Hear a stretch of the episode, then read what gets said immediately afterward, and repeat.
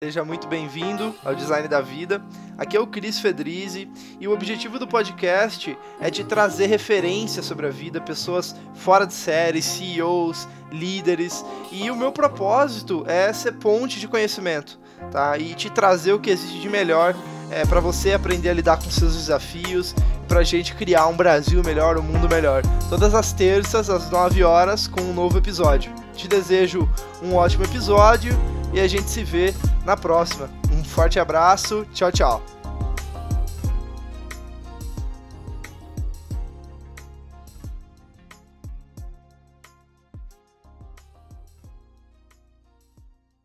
Fala pessoal, Cris Fedriz aqui do Design da Vida. Hoje eu tô com Regis Amorim. Cara, que legal o papo. Fazia, faz um tempinho já que a gente estava para para conversar. Quem é o Regis? Um apaixonado por métodos ágeis, dados, né, inovação, futurismo, produto, enfim. Cara, conta um pouquinho para gente, Regis. Quem é você? Contar um pouquinho da sua história também, que eu estou curioso para conhecer. Poxa, Cris, valeu realmente. Obrigado pelo convite. A gente vem conversando há um tempo aí para tentar fechar uma agenda. Felizmente conseguimos. Prazer aí estar tá, tá participando do podcast e, e reitero aí, obrigado pelo convite mesmo. É, falando bem rapidamente, né, eu sou marido da Jaque, pai da Júlia, nós atualmente moramos em Lisboa, é o nosso novo lar. É, gosto muito de, de correr, gosto de, de, ouvir música, curti também um FIFA Soccer no, no PS4, é, entre outros jogos por aí.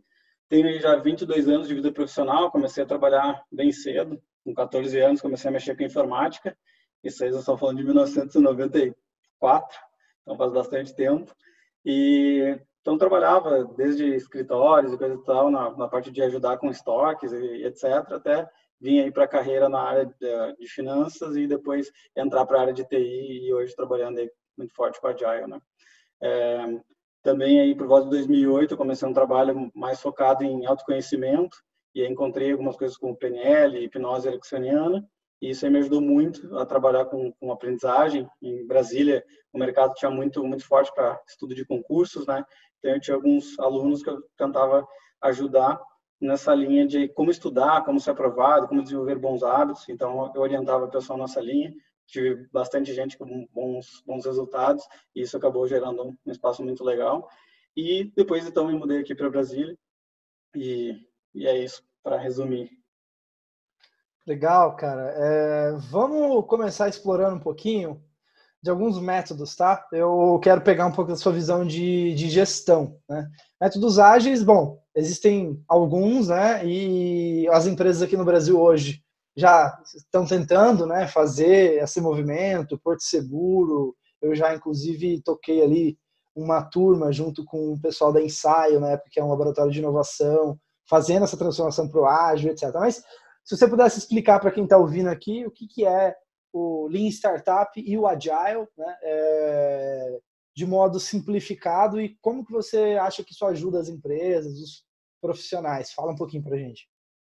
Bom, é, é começasse muito bem, né, colocando que existem vários métodos de trabalhar com Agile, isso é muito bom, porque hoje acaba que o mais conhecido e o mais utilizado é o Scrum, mas existem uma série de outros métodos e frameworks. É, eu, particularmente, trabalho muito forte com o Lean Kanban, em especial com o Kanban Methodology, da linha ali do, do David Anderson. Do...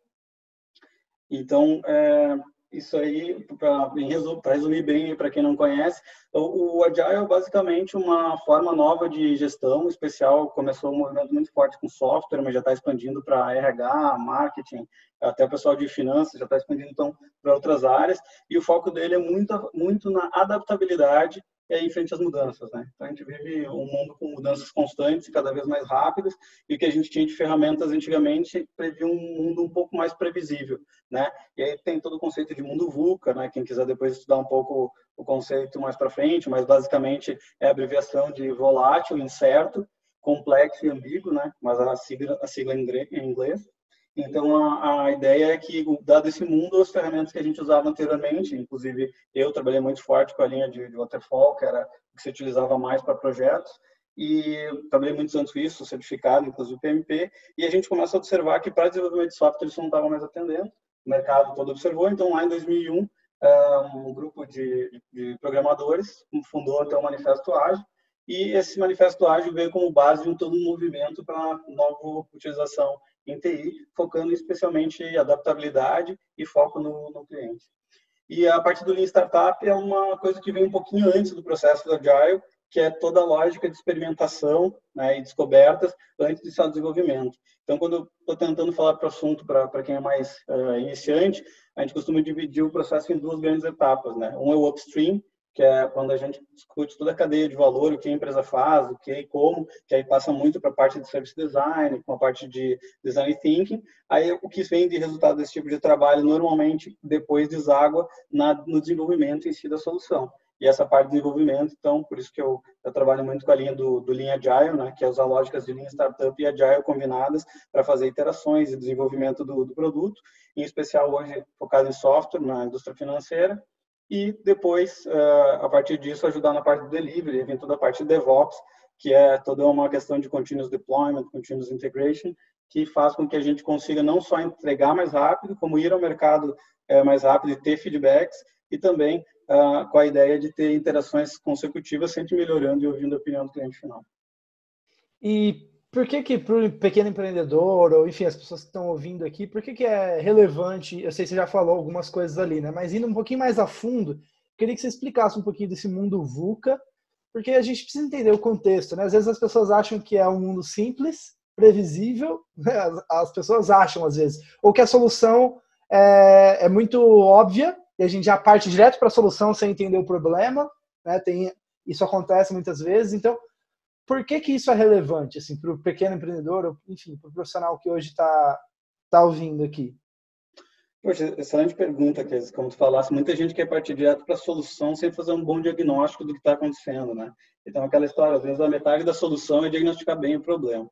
E aí a gente entra em um monte de outros conceitos, como o pessoal que trabalha, por exemplo, com Knevin, né, que é analisar o cenário em termos de complexidade, ver que tipo de, de ferramenta que atua. Então, para quem não conhece o Knevin, depois pode dar, dar uma olhadinha nisso aí. Tem o David Snowden, que é o autor do Knevin, e fala muito sobre essa parte de gestão, risco e tomada de decisão. E, mas para quem tem, tem um profissional de pequenos negócios ou pequenas empresas, o principal que o Agile permite é conseguir uma adaptação constante, porque a gente saiu do modelo de mundo, né, e isso já faz uh, bastante tempo, aí, desde a revolução uh, digital que a gente teve na década de 90 até a revolução pós-digital, já aqui em 2010, onde a internet já não é mais novidade, onde a internet já é base para um mundo conectado, né? não tem mais não é é diferente da revolução digital, onde os computadores entraram em cena e ficaram acessíveis. Né? A revolução pós-digital ela vem já com a internet sendo ubíqua, ou seja, está presente em todos os lugares. E isso faz com que o mundo se interconecte e cada mudança em um local consegue ser encontrada em outro e essa combinatividade de soluções gera novas soluções cada vez mais rápido. Então, se produz muito conhecimento e muita mudança muito rápido. E quanto mais o mundo do negócio for digital e perto de software, mais isso acontece. Só que isso impacta o mundo como um todo. Então, o que, que acontece no, no, caso aqui da gente trabalhar com agilidade? A gente busca entender com clareza qual é o nosso propósito de, da empresa, a gente procura entender com clareza o que a gente quer entregar que traz mais valor para o cliente no menor espaço de tempo possível ou seja, aquele mundo em que eu levava um ano para entregar um projeto, dois anos para entregar um projeto, não existe mais. Porque se corre muito risco de, se eu levar um ano para entregar algo, enquanto eu estou desenvolvendo isso, o mundo já mudou e aquilo que eu tô, quando foi entregado aqui um ano não faz mais sentido. Porque o mercado mudou, porque o cliente mudou, porque as coisas estão mudando muito rápido. Então, qual é a ideia aqui? A ideia é eu criar pequenos ciclos de interação, esses ciclos aí com objetivos, obviamente, de, de mais médio e longo prazo, ou seja, eu planejo para que um ano, dois anos no máximo eu quero chegar, vamos dar um exemplo? Só para o pessoal que está ouvindo aqui, vamos, sei lá, vou dar um exemplo. Então, eu tenho aqui na minha empresa, só para eles entenderem na prática como funciona. Eu tenho esse hábito, eu acho que é, que é importante para a pessoa que está ouvindo, que às vezes ela vai entender o conceito e vai ficar meio vago. Então, sei lá, vamos supor, eu tenho aqui na, na minha empresa, sei lá, uma a área de pós-venda ou de sucesso do cliente, para falar né, hoje. Não está nada estruturado, eu preciso fazer um projeto aqui e, putz, vamos supor que eu vou construir um, um software, então, só para ficar mais prático, assim, mais uhum, perto uhum. do mundo de, de, desenvolvimento, que é onde, onde vem, né? Mas, então, antes, pessoal, o que, que essas pessoas faziam? Era um ano, certo? Um ano de projeto, cascata, que é isso que você está falando, né? Eu que fecho tudo que eu ia fazer em um ano, né? Só que hoje em dia isso não dá mais. Então, vamos, vamos ver para um cenário ágil agora. Vou pegar cada um teu exemplo, então, é um bom exemplo. Então, digamos que a gente tem uma área de, de pós-vendas aí, eu quero criar algum software para monitorar a satisfação dos clientes, monitorar os contatos, etc. Como é que a gente fazia antes? E aqui é importante, tá? Eu trabalhei com a Waterfall há muitos anos, eu gosto de dizer que cada ferramenta tem o seu contexto, nenhuma ferramenta é boa ou ruim por si só. Então, por exemplo, o Waterfall, em ambientes previsíveis e que eu tenho etapas e que não vai mudar muito, ele funciona muito bem. A questão é que a gente, quando trabalha com software, não é essa a realidade, não é previsível. Então, eu sempre dou o exemplo do prédio, né? Você vai construir um prédio e o prédio tem 12 andares, ninguém para no meio da construção quando está com 6 andares. Ih, mudei de ideia, vou fazer 24 andares. Isso não acontece. Agora, com software, a gente pode estar tá planejando uma entrega daqui a seis meses, só que em um mês aqui que eu já fiz uma entrega, em duas semanas que eu já fiz uma entrega, eu já descubro coisas novas e isso vai mudando, então, meus requisitos. Então, é, aqui trazendo a palavra requisitos já para fazer o vínculo com waterfall, tá? Mas atualmente a gente já nem chama mais de requisitos, a gente utiliza refinement e outras técnicas de, de descoberta contínua.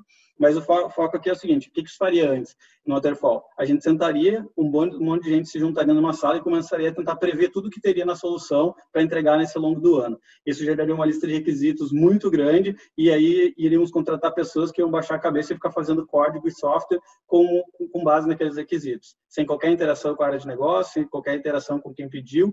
E aí, lá no final, quando entregasse, a área de negócio ia verificar: olha, o que eu pedi foi esse software aqui, ó, tô te entregando, área de TI, ó, tô te entregando. E aí tu começa a testar e, pô, mas não é isso que eu queria, mas eu pedi isso não tá funcionando, mas o que eu queria era outra coisa, tu não entendeu bem. E aí lá na entrega que a gente ia discutir todos os problemas. O que que a agilidade propôs para mudar isso? Olha, eu vou trazer as pessoas de negócio, pessoas de TI para trabalhar num grupo junto, e esse grupo junto vai ter um objetivo comum e trabalhar como uma equipe.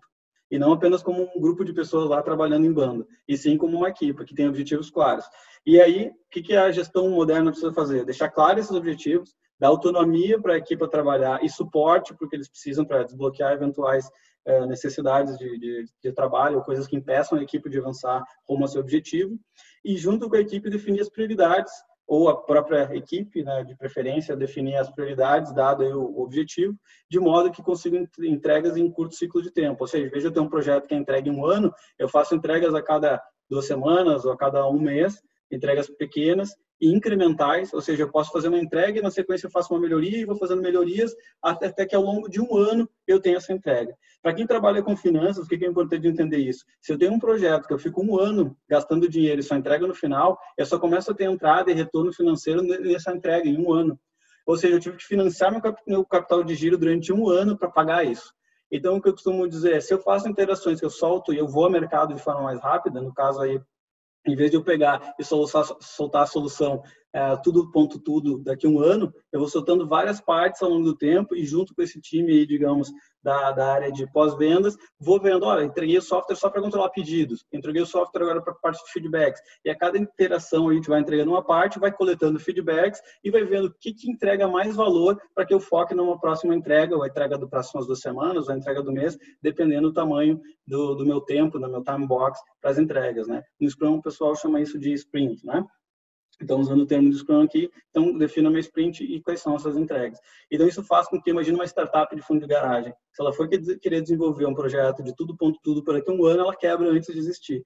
Então, o que, que eles fazem? Focam o máximo de valor que eles podem entregar em algo que realmente pode ir para o mercado, que é muito o conceito do MVP, né? que é o produto mínimo viável. É, então, com base nessa lógica, e entregar isso, eu consigo chegar ao mercado começar a ter um feedback do mercado, começar a ter eventualmente uma receita e testar se o meu modelo de monetização funciona ou não, e aí a partir disso tendo outras iterações e ciclos conforme eu recebo feedback do mercado. E é por isso que eu digo, essa lógica é muito vem do Lean Startup com o Agile, de conseguir unir essas duas formas de enxergar e estar sempre aí iterando. Cara, isso conecta diretamente com o mundo VUCA, né? Que é e também com experimentação. Enfim, tudo se conecta, né? Essas, essas frameworks no final. Mas assim, é interessante para quem está ouvindo entender que, cara, é uma postura de não, você não sabe exatamente o que você. Porque às vezes as pessoas elas se apaixonam, né? Não, eu vou construir isso, um produto. Isso é muito comum. Ó. É natural o ser humano se apaixonar pela sua criação, né? Então, às vezes, tem um pouco do apego da pessoa à ideia e ela não quer abandonar a ideia. Então, justamente a lógica de experimentação que tu comentaste aí, realmente, o mundo está todo conectado, não é diferente para métodos de trabalho.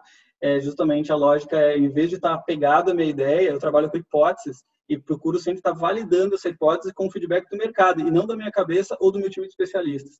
Então, esse que é o, que é o grande foco. E isso permite a gente, aos ajustamentos de conceito, que às vezes é mal interpretado por muitos, né, que é o R rápido e aprenda mais rápido ainda, é, o objetivo não é que o nosso objetivo é errar. Não, a gente vai fazer para acertar. Mas se a gente errar, e vai acontecer, que é natural de qualquer processo de experimentação, a gente quer aprender o mais rápido, e aí o que, que faz? Se eu errar um processo que eu tenho uma entrega em um mês, eu corrijo no próximo. E se eu errar no processo de uma entrega em um ano, eu vou levar mais um ano para corrigir? Então, percebe a diferença que eu faço na capacidade de adaptação. Então, uma das principais lógicas do framework ágil é conseguir me adaptar a esse mundo que cada vez se transforma. E hoje fica muito fácil explicar isso com a realidade que a gente vive do Covid, né? A gente parar para olhar há um ano, dois anos, eu seguia uma, uma, série de pessoas que trabalhavam muito forte com a lógica de trabalho remoto e vivi uma série de dificuldades para implementar essa lógica nas organizações. Eu mesmo vivenciei isso. E hoje, quando o advento do Covid, a gente conseguiu ver transformações de empresas inteiras em semanas. Ou seja, o mundo está tão rápido, tão rápido, e ninguém digamos assim, prever o Covid com uma data e hora para acontecer. Já vinha gente falando no passado que uma grande pandemia poderia ser o um grande impacto uh, na, no mundo e na economia, mas ninguém sabia dizer quando que ia acontecer. E ela simplesmente apareceu e pegou um monte de negócio desprevenido. E tu, tu imagina, quem tinha um projeto de dois anos para implementar e foi pego no meio, talvez tenha que abandonar o projeto, ou talvez quando entregar pós-Covid não faça sentido. Agora, empresas que têm ciclos de entregas mais curtos conseguiram se readaptar durante o Covid, e eu gosto de citar exemplos, uh, não só pegar essas grandes empresas assim, mas é, é legal ver é, a capacidade de adaptação das organizações para se manter sustentável no mercado. Pega o caso da Uber, né? ela trocou a força dela de, de motoristas, que caiu muito, para uma força de entregadores. Então, passou a entregar, usar, a, usar o modelo de negócio para fazer entrega para as pessoas. Tu pega modelos de restaurantes que tiveram que sair daquela questão de receber o cliente para ter um takeaway. Então, uma série de empresas que foi obrigada a se reposicionar de forma no mercado para sobreviver, e uma série delas deixou de existir. Então, é, é, essa capacidade de adaptabilidade que mantém, não é, é vou brincar aqui meio darwinianamente, né? A natureza é já dessa forma, né? Não é o que mais forte sobrevive, mas o que se adapta melhor. E para as organizações é um outro mundo para, paralelo que, que é exatamente a mesma coisa. Adapta-se, quem sabe, desculpa, quem adapta-se melhor é quem vai conseguir survive and thrive nesse mundo cada vez mais volátil, incerto, complexo e ambíguo. Cara, que show! Eu, sinceramente, eu já falei de ágil pra caramba e eu nunca tive uma explicação tão, tipo, óbvia, assim, sabe? Acho que pra quem tá ouvindo tá óbvio, assim, caraca, sabe? A gente Muito bom, a ideia é ser, é ser didático, sair do tecniquez aí, até se eu falar alguma palavra técnica do dia a dia, por favor, faça a pergunta, me interrompa, porque às vezes a gente está tá falando com uma pessoa que tem um primeiro contato e aquilo que para a gente trabalha com bastante tempo, isso parece óbvio, não necessariamente é óbvio para quem está começando, né? são, são diversas fases aí de, de, do conhecimento. Sim, total, não, legal. E falando disso, cara, a gente já chega na, eu chamo de ferramentas do arsenal, que inclusive, cara, tem um, um, um livro, depois eu vou te mandar o livro, é um livro bem interessante sobre modelos mentais, né? E aí existem vários, mas assim, falando disso, cara, isso conecta diretamente com systems thinking, né? Cara, o que, que é esse, é, esse pensamento sistêmico? É, agora, voltando, já, já trazendo né, o ferramenta sistêmico como uma das uhum. ferramentas, mas quais são algumas das suas ferramentas no arsenal e por que que isso é relevante, novamente? Uhum. Eu vou, vou, entregar um pouco a idade aqui, eu brinco que são algumas coisas que eu estou tendo cinto de utilidades do Batman, né? Então, é, eu costumo dizer que, no caso, o, o pensamento sistêmico não é bem uma ferramenta, ele é uma forma de pensar. E ele está acima, se a gente pensar numa, numa pirâmide top-down, de, de coisas que estão é, na, na base e coisas que estão no topo, a gente diria que uma das bases da pirâmide é o, o, pensamento, é o modelo mental, é a forma de pensar. E o Systems Thinking, ele exatamente é o pensamento sistêmico. Eu sou muito fã do, do Peter Sand, eu li o, o livro dele uh, há muitos anos, há muitos anos, o chama Quinta Disciplina, né? Então ele, ele tem um livro, é um livro grande, complexo, mas eh, para mim mudou a minha vida como gestor, tanto de pessoas quanto de, de, de, de equipes, quanto de produtos, porque basicamente o que acontece é que o ser humano naturalmente é orientado a pensar em fatos curtos, então a relação causa-efeito é só para períodos muito curtos. E a gente, com pensamento sistêmico, passa a treinar de tentar entender causa e efeito em, em, coisas não relacionadas, começa a entender efeitos secundários, porque às vezes tu gera uma, uma solução para um problema e tu cria dois, três problemas por causa dessa solução e não percebe. E também toda aquela lógica de perceber a causa raiz, de conseguir fazer soluções que façam sentido no longo prazo, soluções que não, efe, não, não criem efeitos colaterais e, e problemas, a, a, tipo, eu resolvo um problema, mas crio três problemas para resolver esse um. Então, a gente tenta evitar esse tipo de solução e focar uma solução que no longo prazo seja mais interessante. Só que aí tu imagina tanto no mundo político quanto no mundo empresarial, onde há muita cobrança pelo curto prazo, acaba que as soluções são sempre imediatistas e soluções imediatistas tendem a não ser eficientes e causar pontos aí de gargalo no, no, no qualquer processo. Então, quando eu faço sistema aqui, pense em algo que, é, que tem um início, um início, meio e fim. Então, nesse processo no sistema, qual que é o, o nosso grande trabalho com pensamento sistêmico? É entre, entender e conseguir mapear onde estão os gargalos, ou seja, são os pontos que atrapalham as coisas de andar, onde atrapalha o, o fluxo, né? Então, a gente trabalha muito com gestão do fluxo de trabalho no Kanban. Então, onde é estão os pontos que são gargalos, que evitam, que impedem o trabalho de prosseguir, ou são uh, constraints aí, restrições no sistema? E quais são os pontos de alavancagem, ou seja, às vezes eu tenho cinco, seis soluções que eu posso implementar, mas o grande segredo é qual dessas soluções que eu vou ter o mesmo esforço, um esforço similar, que vai me gerar um resultado maior, ou seja, qual é o poder de alavancagem dessa solução. E às vezes mexer com, com, um ponto de alavancagem mais forte não é a melhor estratégia no primeiro momento. Precisa trabalhar outras coisas para que depois ele funcione. Então tem muitas coisas que se trabalha também, inclusive entendendo que às vezes para solucionar um problema, enquanto eu começar a solução, às vezes o cenário tende a piorar, porque o sistema está se adaptando. E eu preciso ter maturidade e, e tempo para fazer esse sistema se adaptar. E isso acaba acontecendo muito de, de não ser feito em organizações que não têm essa visão de pensamento sistêmico, porque como a visão de curto prazo, vai implementar a solução, vai gerar às vezes algum efeito colateral, mas que já é previsto e que, tá, e que tende a ser corrigido depois, mas logo que ele gera, vem todo aquele estresse, ah, fizemos isso, mas não é o caminho certo, ali está um monte de problema, vamos voltar atrás. Ou seja, não se deixa amadurecer o sistema, repense, a organização, a empresa, é um organismo vivo, porque ela é composta por seres vivos que são seres humaninhos, né? E demais sistemas e interações entre eles. Então, essa, quando você faz um ajuste em qualquer elemento do sistema, o restante do sistema se adapta. Que nem a natureza, né? Você vai lá, seca um rio, o que vai acontecer? É, toda a natureza em volta vai ter que se adaptar, vai ter um monte de criatura que vai morrer e vai ter criatura que vai passar a habitar aquele local. Então, é, essa, essa adaptação no sistema que precisa ser, ser feita. Então, por isso que eu, que eu pauto muito assim, da minha vida pessoal e até corporativa com base no pensamento sistêmico e muito do linha do linha agile, muito do linha startup, muito do Kanban methodology, muito do, do flight levels aí do, do Klaus Leopold vem com base e, e tem bebe da fonte do pensamento sistêmico. Cara, é... enfim, eu sou um apaixonado tá, por esse tipo de, de, de conteúdo que eu acho que a gente às vezes fala pouco, sabe? É, e, e, navegar no cenário complexo, cara, é muito complexo.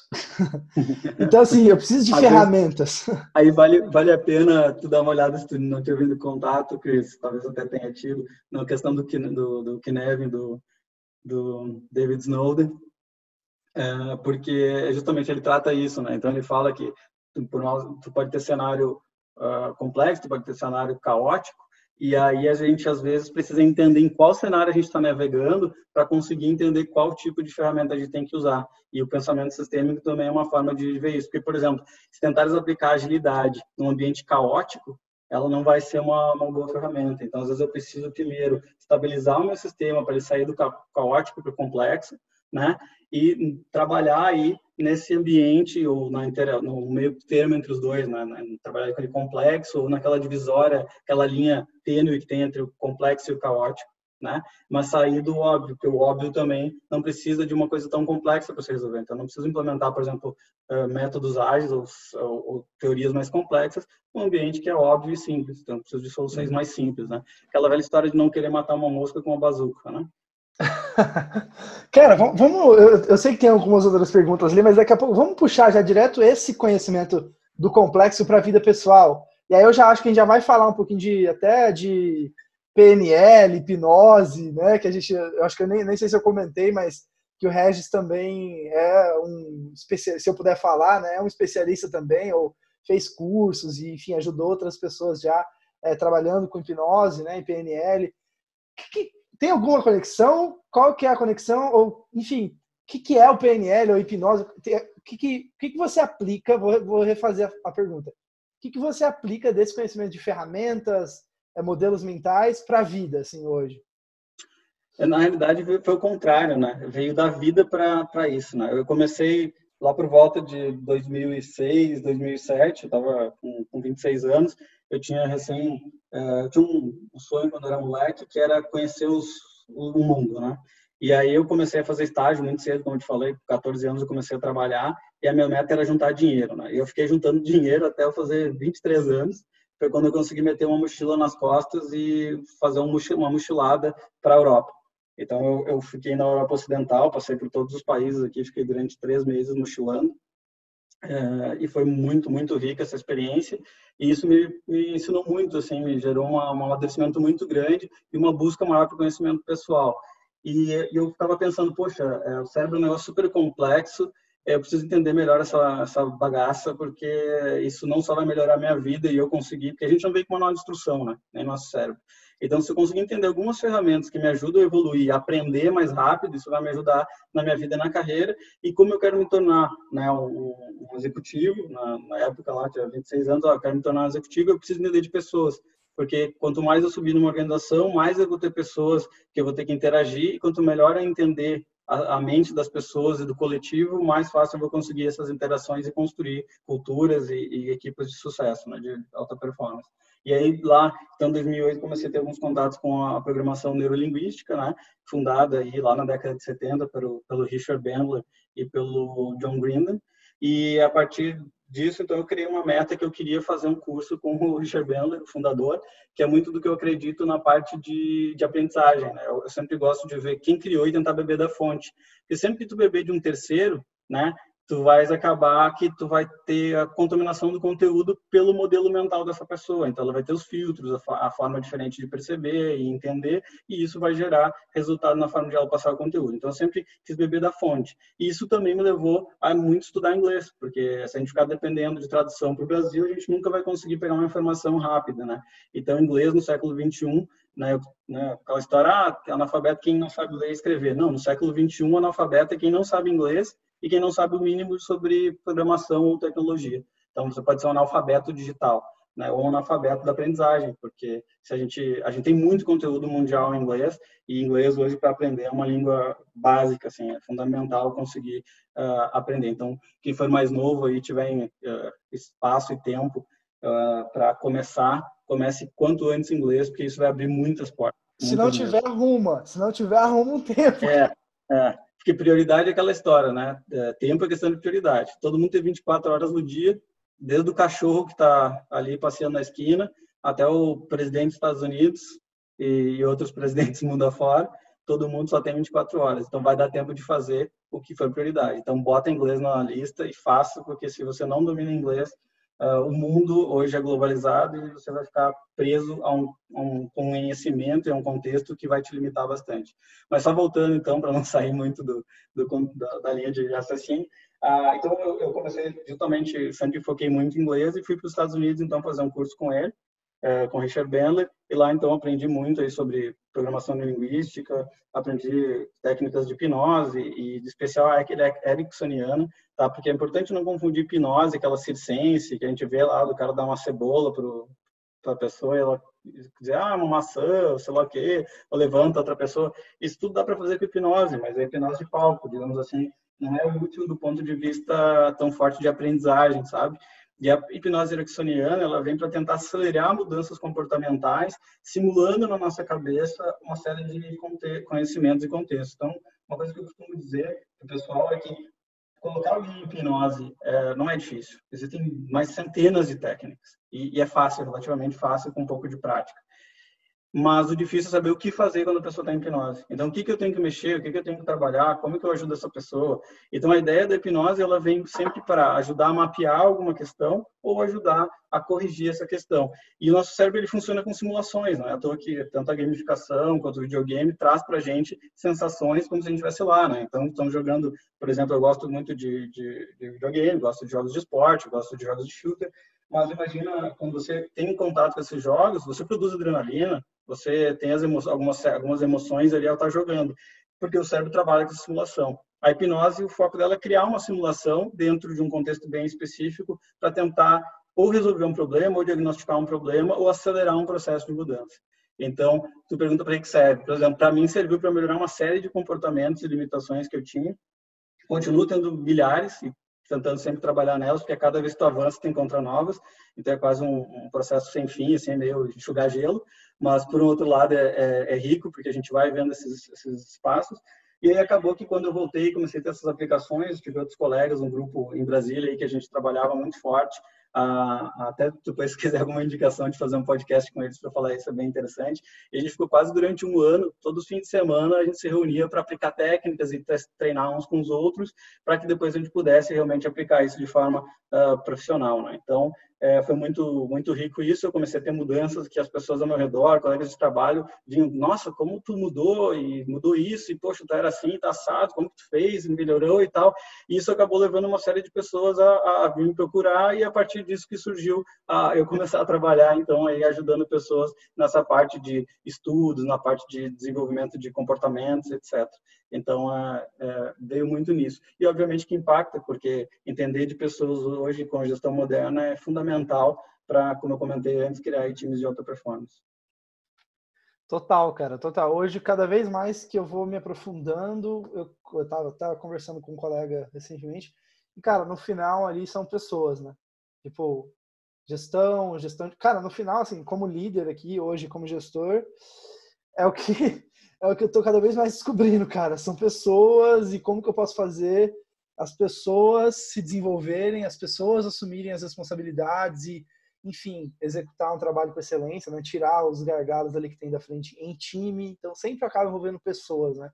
É um mundo Exato. E, e, e, e, o curioso é que envolve pessoas, de pessoas para pessoas, porque o teu cliente final tem que ser uma pessoa, seja ela empresa ou, ou uma pessoa individual, tanto faz, vai no final ser pessoas, porque uma empresa é um conjunto de pessoas, então tu vai ter que lidar com uma cultura, com toda uma lógica que é peculiar a ela. Então no final é sempre de pessoas para pessoas e por isso eu costumo trabalhar muito na, na agilidade com a lógica do, do customer centric, mas human centered, né? Porque não é apenas um cliente, é humano. E mais do que isso, tu tem humanos como clientes e humanos como pessoas dentro da tua empresa. Então eu costumo dizer assim, só focar, focar no cliente é muito importante, sim, mas focar no seu próprio time é muito importante, porque é esse time que vai entender o cliente, vai interagir com ele e vai passar a cultura da tua empresa nas interações com ele.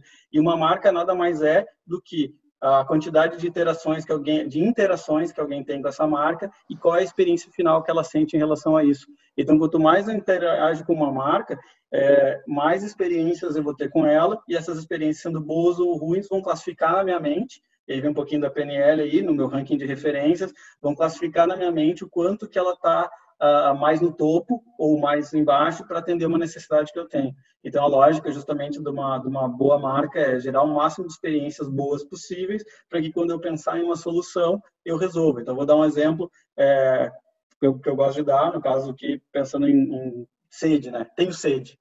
Poxa, eu posso matar minha sede de várias formas, mas qual é o meu top of mind de matar a sede, né? Então, eu vou ter tipos de bebidas. E depois que eu entrar nos tipos de bebidas, qual é o top mind dessa bebida? Então, vou dizer, ah, para matar sede, o melhor é água. Legal, mas qual água que eu gosto mais? Enfim. Hum. Ah, mas e a segunda? Ah, cerveja. Uma cerveja gelada é maravilhoso. Mas qual é a minha top of mind? Então, vai depender de uma série de interações e experiências que eu vou tendo com a marca, né? E a gente consegue... um relacionamento. Agora eu fiquei curioso com isso. A gente consegue... É, a gente já vem com isso meio programado da infância ali, de como, como foi a criação. A gente pode mudar isso é, através de uma configuração? Sim, na realidade, o nosso, nosso cérebro trabalha com base em alguns princípios e alguns viéses cognitivos, né? E um deles é o princípio da referência, né? Então, nosso cérebro, ele para se adequar ele, é, a algo, tentar entender algo, se proteger de algo, ele sempre vai tentar categorizar. E isso é porque é tão natural, tá tão natural, a gente sempre está julgando as coisas. E por isso que muita gente tem tendência a atuar em extremos, né? Ou é isso ou é aquilo, né? Ou é, ou é, ou é azul é vermelho, né? Não consegue entender que existe um monte de, de cores uh, no meio ou outras cores diferentes. Então, o que, que o cérebro tenta fazer? Primeiro, classificar e, a partir daquela classificação, comparar com uma referência e a partir disso te ajudar a tomar uma decisão, né? E essa decisão sempre vai ser, uh, do ponto de vista de sobrevivência, né, aquela velha clássica, ou é correr, que é fugir, ou brigar, atacar, ou então existe uma terceira que é congelar. É aquela coisa que, puxa, não tem reação, a pessoa fica em estado apático ali. Isso, isso do ponto de vista geral. Mas óbvio que para decisões é assim também, né? Às vezes pode tomar uma decisão, não tomar uma decisão ou ficar indeciso ali e não conseguir se resolver. E isso é claro, sim, é mutável. É, isso que eu ia perguntar. E como é que. Porque, assim, vamos, vamos falar na verdade. Assim, se a gente olhar para a população em geral, a maioria ainda vive nesse, nesse no modelo de ou fugindo, ou a gente tem uma tem um livro, depois eu te mando, de um indiano, um filósofo indiano bem interessante, falando sobre o medo, né? Então a gente vive numa, num medo generalizado, assim, sociedade, eu diria. É, enfim, e aí isso tem uma série de coisas, né? Mas é, como que a gente faz para ir além, então, na sua visão e, e conseguir lidar com, com, tudo isso, sabe? Ou sei lá, reintegrar, enfim, não sei.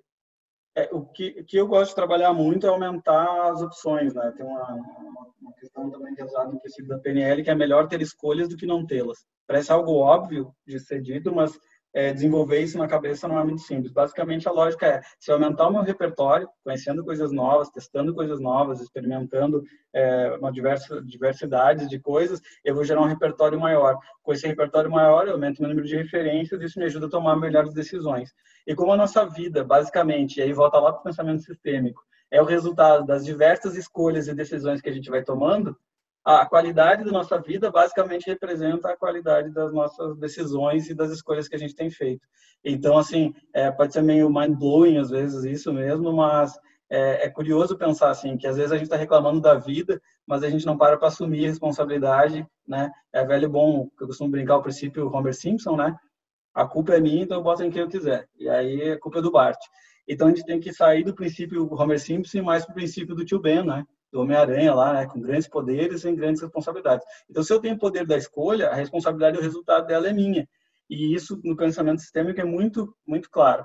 E a maioria das pessoas terceiriza. Então, a gente às vezes está com a vida que é uma droga e está se queixando por um monte de coisa, mas se a gente parar e fizer de fato ali uma análise bem criteriosa, bem objetiva, né, ou sozinho ou com a ajuda de algum profissional, a gente começa a perceber que na realidade a ótima vida que a gente tem, ou desculpem o meu francês, a merda de vida que a gente tem, é resultado de uma série de decisões e escolhas infelizes que a gente vem tomando, baseado em alguns padrões de comportamento, esses sim, herdados lá da primeira infância, tá, sete anos, e depois reforçados aí dos sete anos em diante, em especial na pré-adolescência e adolescência. Mas a boa notícia é que todos vamos temos a opção de mudar ao longo do tempo. Para uns vai ser mais fácil, para outros vai ser mais difícil. Algumas coisas são mais fáceis de mudar, outras mais difíceis, mas sempre é possível mudar. E como é que foi para você essas mudanças, cara? Estou super curioso. A gente fala de autoconhecimento também, né? Aí eu acho que entra muito isso de autoconhecimento. Para mim, eu já fiz alguns exercícios.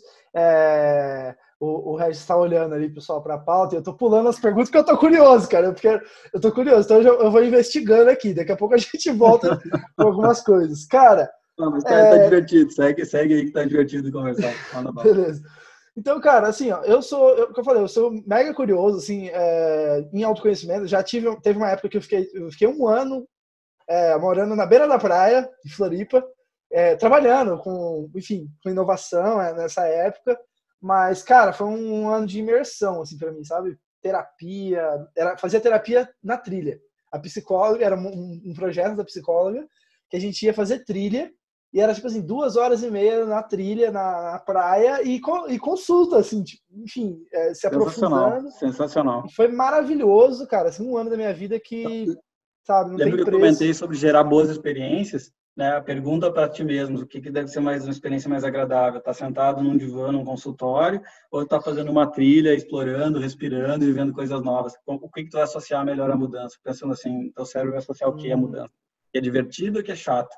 Então, assim, muito interessante essa experiência da, da psicóloga. Achei genial. Parabéns para ela. Cara, melhor investimento que eu já fiz na minha vida e eu acho que isso é, são dividendos que estão sendo pagos, assim, diariamente pro resto da minha vida. Então, é, ah. enfim, é um super investimento. Agora, falando de você, cara, como é que foi para você essa jornada, assim? Como é que tem sido, né? Porque eu, eu costumo é. dizer que... Não para, não, né? Não para. Não existem pessoas evoluídas. Existem pessoas não. evoluindo. Né? Isso. É, e tu pode optar por evoluir ou parar de evoluir. E isso volta àquela questão que eu comentei antes. É uma decisão, né?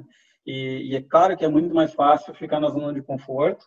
É claro que a gente não vai estar o tempo inteiro sempre evoluindo e tal. Tem áreas que a gente precisa fazer uma evolução, respirar um pouco, dar uma solidificada, porque o processo de melhorar é um processo que tem altos e baixos, né? Às vezes você encontra dificuldades que não consegue superar tão fácil, demora mais tempo. Às vezes tem coisas que você acaba descobrindo lá, vai mexer é, no, assim com algumas coisas que que acaba gerando uma certa dor ou, ou ou problemas ainda maiores e tu vai, vai tratando isso no, no, no caminho é, em busca de soluções. Então, às vezes é bom também sossegar e curtir uma evolução, né? Eu sempre trabalhava isso muito com meus alunos. Olha, pô, fizemos uma mudança, agora é de celebrar. Então, pô, comemora, relaxa um pouco, vive aí, depois a gente retorna, porque não dá para a gente estar tá sempre com o pé na aceleradora 100 por hora, né? De vez em quando a gente tem que tirar o pé, andar ali a 80%, 60% da velocidade, respirar um pouco para justamente pegar energia e dar o próximo próximo passo. Então, como eu te falei, no começo foi aparece fácil como sempre, porque tem tanta coisa para consertar e aí tu vai sempre fazendo muita coisa e aí depois tu começa a ver que na realidade tem coisas mais profundas para serem trabalhadas, comportamentos, né, para serem trabalhados e aí esse tipo de comportamento tu vai tendo um pouco mais de trabalho, começa a consumir um pouco mais de tempo, e aí que, que eu comecei a descobrir a importância de ter pessoas para ajudar, porque um observador externo sempre enxerga melhor e observa melhor os padrões do que a gente sobre já nossos próprios vieses, nossas próprias lentes, enxergar as coisas, enxergar os mundos, o mundo. Então tem muitas coisas que a gente tem padrão de, de, de pensar, enxergar muito travado, e esse próprio padrão evita a gente enxergar certas coisas. Então, uma coisa que, que, que eu trabalhei por, por, um bom tempo, assim, e gostava de, de usar, às vezes, como uma base, um guide para começar um trabalho, é o Enneagrama. Não sei se já chegasse a trabalhar. Tem uma, um livro que chama Sabedoria do Enneagrama, do Hans Hudson. Ele tem uma série de conteúdos mais uh, filosóficos, religiosos, mas também há uma série de conteúdos bem práticos dele que ajuda a entender, a entender os tipos de personalidade, como que esses tipos de personalidade interagem entre si e alguns padrões de infância que a gente tem que acabam levando a gente para um padrão de personalidade ou outro e as vantagens e desvantagens de cada padrão, né? Porque de novo, nada, nenhuma ferramenta é certa ou errada, né? nenhuma ferramenta é boa ou má. Ela é sempre útil, mais útil ou menos útil. Então, que a gente tem que fazer é sair dessa dicotomia do certo e errado, do bom do mal, e ir para aquela coisa de, ah, isso é mais útil ou isso é menos útil? Isso me ajuda ou isso me atrapalha mais? E aí, sim, consegue, inclusive, facilitar a tomada de algumas decisões. Então, no meu caso, eu usei bastante o Enneagrama, descobri lá qual que era o meu tipo de personalidade, tentei mergulhar naqueles que são os maiores problemas da personalidade, muitos deles eu me identifiquei, e depois consegui, comecei a tentar trabalhar eles para eu falo tentar trabalhar porque é contínuo, tá? Muitas vezes tu acha que resolveu o problema, assim que tu pega outro e, e para de cuidar daquele, ele começa a voltar. Então a gente tem uma coisa no cérebro que é muito forte, que é sempre tentar voltar para aquele comportamento mais automático, aquela que é mais a referência e aquilo que a gente usou mais tempo na vida, né? Então é aquela velha história do conceito do sou versus estou, né? Eu posso, ah, eu sou, sou uma pessoa impaciente. Não, não, é que tu estás impaciente há tantos anos que agora tu se classifica como impaciente porque é o teu referencial, é a tua resposta mais rápida cerebral para resolver um problema. Então, em resumo, assim, foi uma jornada longa, segue e tem seus altos e baixos, não é fácil, mas é aquela história, né? Na, na zona de conforto, se tu ficar, tu não evolui. E existe, então, assim, a evolução é sempre desconfortável, é, eu, dá para ser feliz e desconfortável ao mesmo tempo? Eu, eu, concordo mais com essa segunda etapa, né? Porque eu costumo dizer que é, ninguém é feliz o tempo todo, né? E, e não se alcança a felicidade quando a gente vai para algum lugar ou quando a gente conquista algo. Ela é mais resultado do equilíbrio entre as nossas áreas da vida, a nossa capacidade de, de encontrar momentos alegres também durante o caminho percorrido, né? Então, assim, é, é a felicidade não é ausência de tristeza ou ausência de problemas. Isso não é felicidade. É, porque não, não tem como ter ausência disso. Os problemas e momentos de alegria e tristeza vão fazer parte da nossa vida. Porque a gente vai ter sempre é, que tentar é, fazer que os momentos de alegria sejam maiores do que os momentos de, de tristeza, para que naquela sensação geral, na experiência geral, a gente esteja é, mais conectado e se sentindo mais feliz. E aí, assim, e aí eu acho que vale muito quem não quem não conhece, nunca ouviu falar do conceito. Embora hoje é bem difundido a questão do ikigai, né? Aquela tem um livro sobre isso, então quem quiser procure, não é bem fácil de achar. E, e, é muito interessante que, que esse livro ele basicamente tenta estudar um, uma cidade no Japão onde o pessoal vive muitos anos. E eles tentam ver quais são os padrões do modelo mental dessas pessoas. Então eles trazem no livro esse tipo de padrões. Para resumir o livro numa frase, basicamente ele, é, o ikigai é muito entender o teu propósito e como que esse propósito se conecta com, a, com as coisas que tu faz, com as coisas que as pessoas precisam. É uma conexão de fatores que dizem assim, ah, o que, que eu estou fazendo aqui, o que, que eu quero. E quando tu encontra esse, essa questão do propósito, ajuda muito se a gente está fazendo ações com clareza para aquele propósito, a ter sensações de plenitude, sensações de mais felicidade. E, e isso sim é muito enriquecedor e é te dá energia para continuar mesmo diante de momentos de, de tristeza e de, e de problemas que sempre vão surgir pelo caminho, né? Perfeito. Cara, tô adorando o papo. Falta 10 minutinhos aí pra gente acabar o episódio. Vamos, vamos entrar, cara, agora, Regis, entrando, olhando, olhando pro, pro passado, tá? Eu sei que é meio injusto essa pergunta, eu sempre gosto de ressaltar, porque, pô, o Regis com 20 anos viveu uma série de experiências até agora que foi, a gente foi, a gente vai se construindo, né? Então é meio injusto eu falar que você faria se você voltasse no tempo. Mas eu vou perguntar mesmo assim. Então, cara, se você, olhando para trás agora, para o Regis é, com 20 anos de idade, assim, o que, que você acha que faria sentido compartilhar com ele? Que dica que você, você gostaria de compartilhar? Você acha que é interessante? Bom, vamos a isso. É, acho que essa pergunta é interessante porque na PNL a gente usa uma, uma técnica que chama ponte para o futuro, que a pergunta é justamente o contrário, né? O que, que o Cris de hoje diria para o Cris daqui a cinco anos se ele tomasse essa decisão agora? E a gente faz a reflexão ao contrário.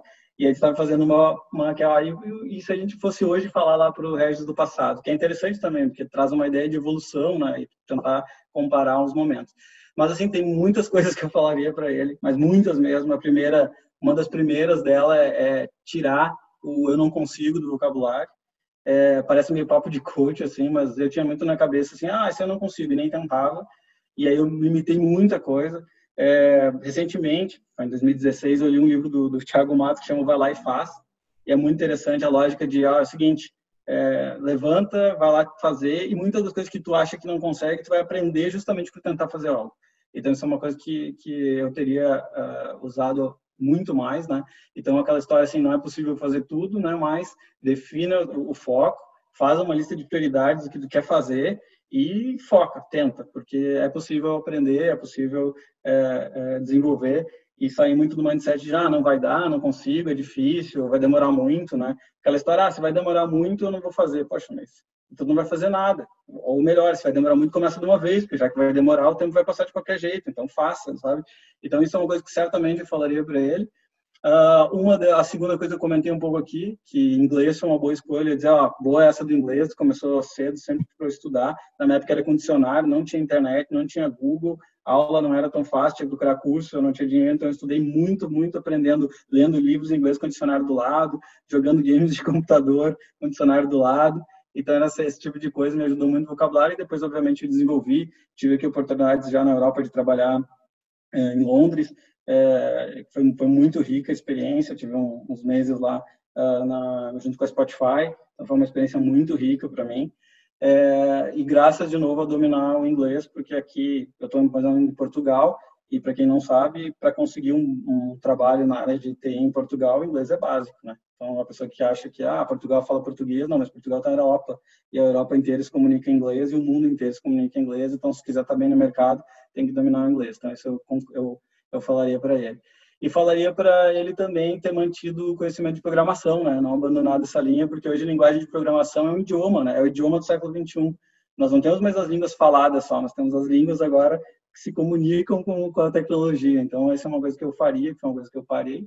É, Outra coisa que eu falaria para mim mesmo é, e falo, e falo para qualquer um que estiver ouvindo agora, coloque suas economias em moeda forte. Se você tem planos para o futuro, se você quer guardar dinheiro, se quer viajar, qualquer coisa, coloque seu dinheiro em moeda forte. O que quer dizer com isso? Abre uma conta fora do Brasil, em algum lugar, que seja um dólar, euro, franco suíço ou ien, sei lá, e coloque suas economias em moeda forte. Economizar em real é muito doloroso eu tive várias dores com isso, é, especialmente quando eu comentei que fiz uma mochilada. Estava com meu pai com câncer, eu tinha 23 anos.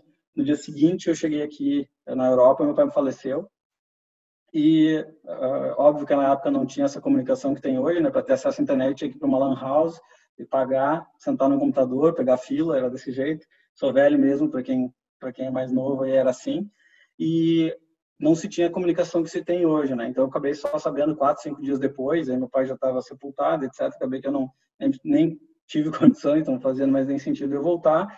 E aí por que que eu tô, tô comentando isso? Porque eu passei um trabalhão, porque eu fiquei juntando, eu falei, dos 14 anos lá, quando teve o início do Plano Real, até uh, 23 anos, que foi lá por 2003 fiquei juntando dinheiro e quando eu vim para a Europa, o euro deu o maior valor da época do recorde. Então, o dinheiro que eu tinha para passar três meses virou um mês, um mês e pouquinho, e eu tive que me virar com a metade do dinheiro por dia, foi bem doloroso. E a mesma coisa aconteceu agora quando eu vim para Lisboa, só que contrário. Com essa lição que eu tive lá em 2003, eu comecei a juntar todo o meu dinheiro em dólares, e aí quando eu vim aqui para Portugal, eu tinha meus meu patrimônio, uma boa, uma parte do meu patrimônio em dólares, e agora vendo o real é, perder só esse ano perdeu mais de 20% do poder de, de, aquisição em relação ao, ao, dólar, né? Mais ainda em relação ao euro. É, desde que eu cheguei aqui, o, o real já desvalorizou 45%. Então seria absurdo, imagina se eu tivesse todas as economias em reais, eu estava realmente lascado. Então isso é uma coisa que eu que eu digo para qualquer um e diria para mim com 20 anos, que eu só aprendi com 23 e me custou muito caro. E a última é assim que eu vi falar de Bitcoin, blockchain, internet, inteligência artificial, internet das coisas. É, foca nisso, porque se eu tivesse começado com isso lá em 2009, é, eu não teria só entrado nesse mundo em 2016, e desde que entrei nesse mundo eu aprendi coisas demais, e inclusive hoje eu tenho uma parte da, das minhas reservas financeiras, uma parte dela em Bitcoin, que eu realmente acredito que vai ser uma questão que vai revolucionar realmente o mundo financeiro aí, talvez na próxima década talvez demore mais, ou talvez nunca aconteça, mas é uma aposta que eu acho que, que, é, que é forte, dado todas as questões econômicas que a gente tem no mundo aí. Legal, cara, muito bom. É... Eu não queria acabar aqui o podcast, vou, vou, vou te pedir mais duas. Eu quero explorar um pouquinho sobre educação e algumas sugestões, que eu sei que você tem algumas, né? Então vamos, vamos falar um pouquinho como que você aprende, Regis, e, e aí já emendar se você quiser, já na questão de sugestões, eu sei que você tem algumas ali para compartilhar. Certo. É, sendo bem pontual, até para a gente conseguir encerrar e sem passar muito tempo, como que eu aprendo? Primeira coisa com quem já sabe. Então, eu sempre tenho o conceito direto da fonte e para isso, quanto o idioma é fundamental, então com muito conteúdo produzido em inglês, então essa é uma das formas que eu aprendo. Com quem já sabe, quem já faz. Acho a melhor forma de aprender. É, a segunda, ensinando. Então, eu comecei muito do que eu comecei a fazer palestras e até o próprio coaching me ensinou muito, porque quando a gente ensina é a forma que mais a gente aprende, até porque a gente passa a interagir, tem que dominar o conteúdo de tal forma para ser didático e digerir aquilo de várias maneiras para poder explicar de maneiras diferentes, que isso assim, ensina demais. Né? Então, fazendo palestras, compartilhando conhecimento, que nem tu faz o podcast, por exemplo, obviamente tu está ajudando pessoas a adquirir conhecimento, mas ao mesmo tempo que tu interage, tu também aprende. Então, isso é uma, uma forma muito boa uh, meetups online, hoje em dia está muito fácil o conhecimento online. É, obviamente também cursos, quando é algo mais específico e, e, não tem tão, tão difundido, ou até mesmo quando se busca uma, uma, uma coisa para alguma certificação, né? então cursos. Vídeos online, que hoje é a base né, da aprendizagem da geração né, dos millennials e tal, vídeo no YouTube, seja de vídeo. Hoje eu costumo dizer que qualquer coisa que tu quiser saber, tu digitar no YouTube, vai ter alguém que ensinando de graça.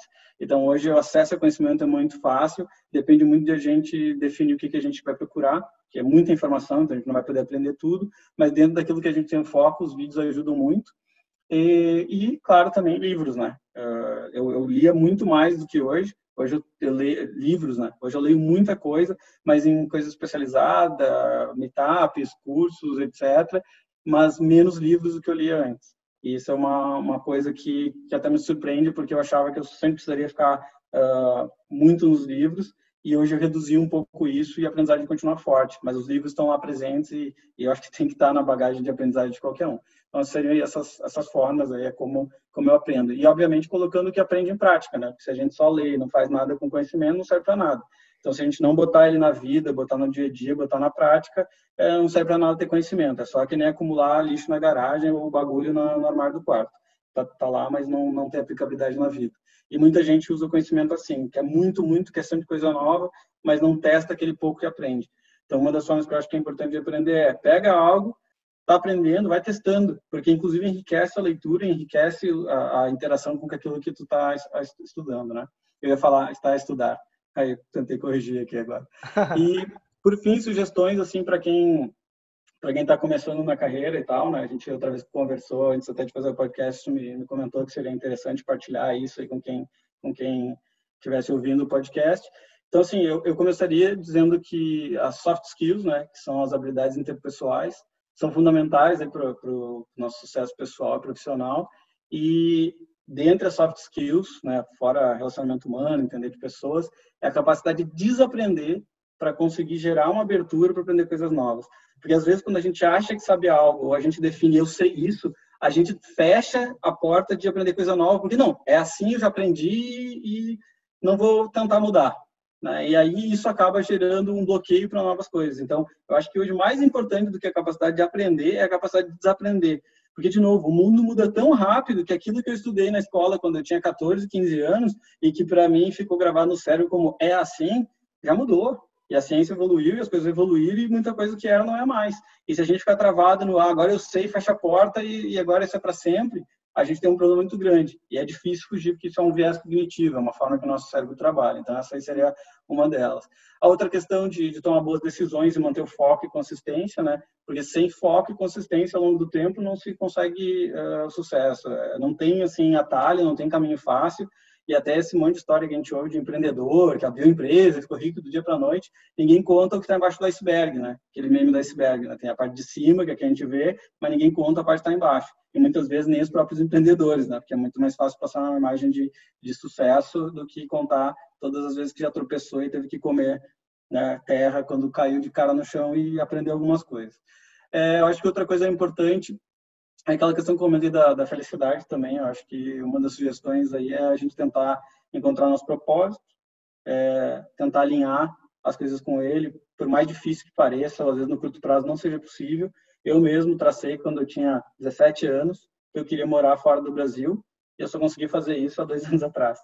Ou seja, eu levei 30, 23 anos para conseguir realizar meu sonho mas sempre teve lá, sempre teve presente, todo mundo sempre que conviveu comigo, meus amigos lá de trabalho, sempre souberam desse objetivo, e foi muito legal concretizar ele, mesmo depois de tantos anos, é, é, tendo que se preparar, juntar dinheiro, ter estabilidade emocional e familiar, que precisa para tu abandonar toda uma carreira num lugar, num lugar e recomeçar em outro. Né? Regis, cara, obrigado pelo seu tempo, adorei de verdade.